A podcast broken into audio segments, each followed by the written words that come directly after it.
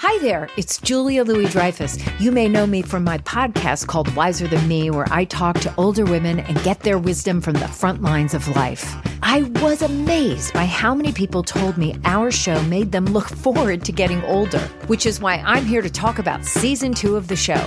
Sally Field, Billie Jean King, Beverly Johnson, Ina Garten, Bonnie Raitt, just to name a few. All hail old women. Wiser Than Me season two is out now from Lemonada Media.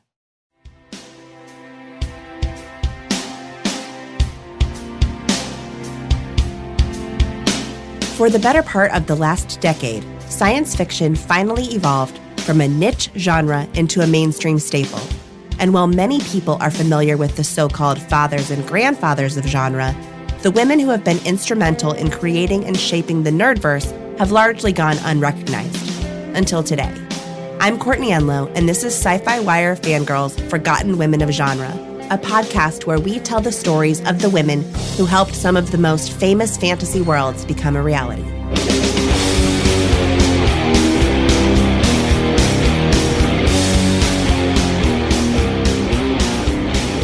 Before Hollywood studios began enforcing what was essentially a no girls allowed policy during the 1930s, the majority of screenwriters working in the industry were women. When people insist that film was always a boys' club, the fact is, this was never entirely true, no matter how hard some tried to make it be. There were always women working behind the camera, even when their numbers were few. One of the earliest women working in pre Hollywood film was Lois Weber, a former sidewalk evangelist turned musician, turned one of the most prolific female filmmakers of the 1910s and 1920s. Weber and her peers watched their careers dry up as those who benefited from their work went on to become millionaires. As Hollywood investors began asserting their influence over producers, studios caved and either fired or simply refused to hire female screenwriters and directors, who were now judged by their gender after having done considerable work to create Hollywood as we know it. Weber is believed to have been a musical prodigy, surprising her parents with a love for playing complicated piano pieces from a young age.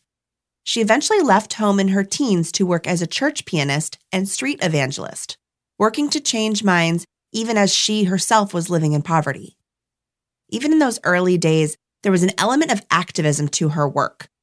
Although the ethical ramifications of her church group playing moralist hymns in red light districts to convert the wicked to Christianity are fairly questionable by today's standards. Still, it's pretty clear that Weber was driven by a need to convert others or open their minds to the things she saw as basic truths even in the beginning. When the group she belonged to disbanded, she returned home for a time studying music more in depth and eventually going on tour until one incident caused her to leave the stage forever.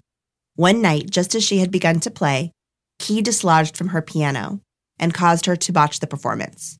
This failure caused her to completely lose interest in playing music and she immediately retired, completely uprooting her own life once more. By 1904, Weber had grown frustrated and disillusioned with the careers she'd chosen for herself early in life. Music no longer interested her in a professional sense, and she began to feel that converting people to Christianity via the standard methods of her church was a difficult, if not impossible, prospect. Intrigued by the idea of delivering a Christian message to audiences via theatrical performance, she drifted through a few acting jobs before settling in with Philip Smalley and his regional theater troupe. Shortly after, the two married, and Weber worked contributing script ideas and doing fill in jobs for film studios. Eventually, Weber started getting more full time work as a screenwriter, and she convinced her husband that they should combine their talents and work together as a team producing short films. Around this time, Carl Laemmle, the founder of Universal Studios, began his drive to hire more women to work as producers and directors, including Weber. She was given a great deal of creative freedom to create shorts, many of which were quite progressive for a turn of the century former evangelist. Two Weber films of the 1910s include Where Are My Children? and later, the controversial The Hand That Rocks the Cradle. The first film presented a case for birth control and the right to choose, while the latter used the then contemporary trial of abortionist Margaret Sanger to drive Weber's pro life case home. Perhaps unsurprisingly, when the question of censorship first reared its ugly head in Hollywood, Weber was one of the very first to come under attack, and eventually theaters would begin refusing to show her films, but not before she enjoyed a stint as the most prolific woman director working in Hollywood. In 1913, Weber and Smalley would create what is now looked back upon as their masterpiece, Suspense. One of the earliest examples of a home invasion film, the 10 minute long short tells the harrowing tale of a young wife left home alone with her baby as her husband goes to work, only to be targeted by a vagrant with undefined immoral intent. While her husband rushes home with the police in tow, the villain advances toward the wife, slowly climbing the stairs and boxing her into the bedroom with no means of escape. While it would be difficult to apply a feminist label to suspense due to the relative inaction of the wife, this is still an important film for many reasons. To begin with, the camera work and the storytelling devices used here are revolutionary. Suspense stands out as being incredibly well paced and genuinely creepy. It wasn't the first home invasion film, but it is likely the most memorable of the silent era. Weber was one of the very first women to direct a horror film, and as the screenwriter, primary actor, and co director, she might have been the first to fully conceptualize one. Much of Weber and Smalley's output is defined by her dedication to Christian values. But many of these films also called out the church. In the film that made her one of the most famous directors in America, titled Hypocrisy, Weber shows the spirit of truth through the ages. Truth appears as a naked woman, and it is humanity's inability to accept her physical form with innocence that causes the primary conflict of the film. The combination of fantasy elements with clever social commentary and humor makes Hypocrisy another early example of a genre film, predating works by more well known genre pioneers like Fritz Lang by a few years. There are countless other achievements in Weber's relatively brief time as a director. She was the first American woman to direct a feature length film with her adaptation of Shakespeare's Merchant of Venice. She founded Lois Weber Productions, making her the first female director to run her own studio. When she was caught in a career lull and signed on to direct a film in which actors appeared in blackface, she left the job on moral grounds because she felt many scenes were racist. Despite espousing Victorian ideals in regard to marriage and womanhood, her politics still hold up pretty well compared to most directors of her era. Weber's marriage to Smalley eventually dissolved in 1922 as her career likewise began to falter. Ultimately, Weber lost much of her influence in Hollywood, and she was reduced to working as a script doctor. Though many careers were ruined by the shift from silent films to sound, and Weber's situation was caused more by changing values and a disregard for the skill of women, it was a time of destroyed careers for many people who had helped build the industry to begin with.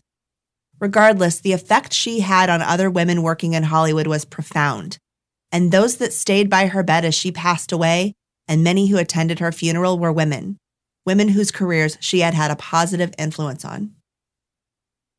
While it's true that some of Weber's messages have not aged particularly well, we are still talking about someone raised in a deeply religious household who went on to create surprisingly progressive works, attempting to reconnect spirituality with truly felt morality.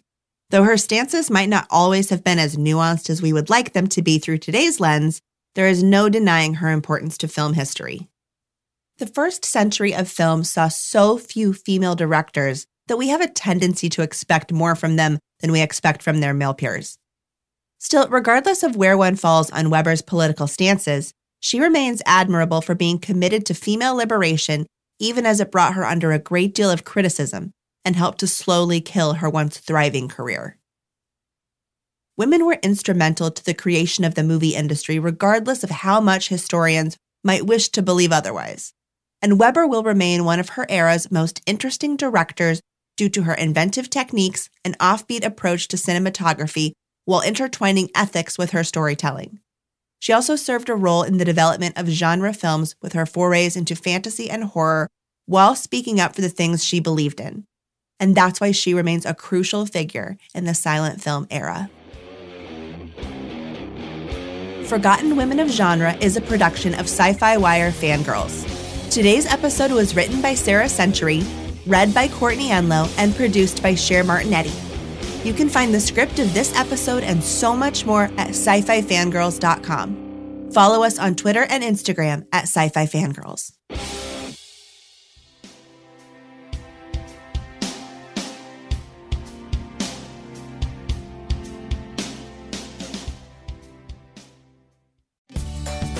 Have you ever wondered how to say good morning in Italian? Or what is goodbye in French? You can ask Alexa. Just say, What is happy birthday in German? Or how do you say hello in Japanese? Do you want to know how to say I love you in Spanish? Ask Alexa and start learning a new language today.